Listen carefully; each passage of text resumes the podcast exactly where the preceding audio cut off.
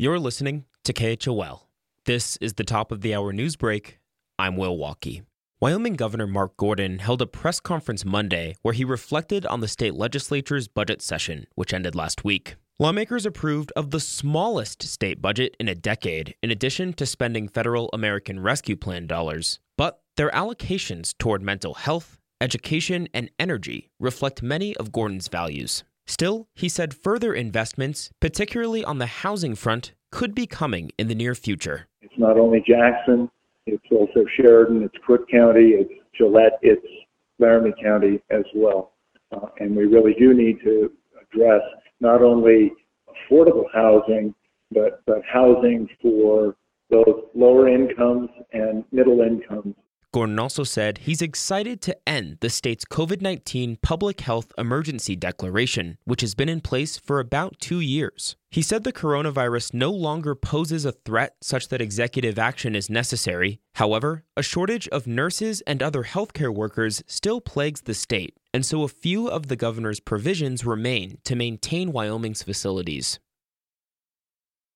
The state of Wyoming held an oil and gas leasing auction earlier this month on lands it controls. It was the most lucrative sale in more than three years, according to the Casper Star Tribune, netting over $2.6 million for parcels spanning 25,000 acres. Long term, fossil fuel interests say this could be an indicator for future expectations for Wyoming's oil market, though federal leasing remains on hold for now. Most of the revenue from state auctions goes to K 12 education.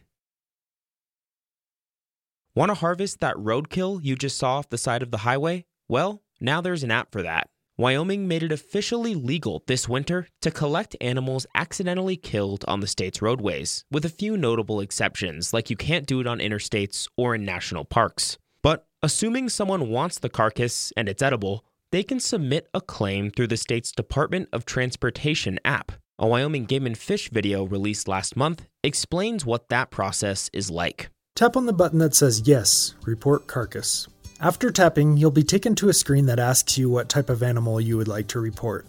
Tap on the field that says Select Species and choose the species that corresponds to the roadkill carcass you wish to collect. In this case, we'll use deer as an example. The state is trying to reduce the number of animals killed on its roadways per year, currently estimated at a costly and gruesome 6,000. Allowing citizens to collect roadkill has helped reduce collisions in other states, and reduced food insecurity. The Wyoming 511 mobile app is available on Apple and Android devices.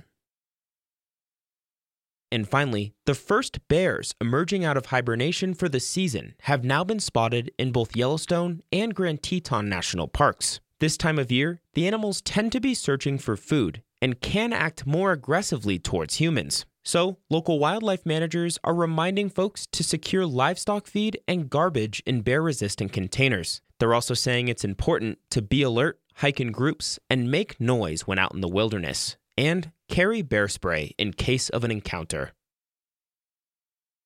For more in depth reporting from KHOL, be sure to check out our weekly podcast, Jackson Unpacked, available now on Apple, Spotify, or wherever you listen. Will Walkey KHOL News.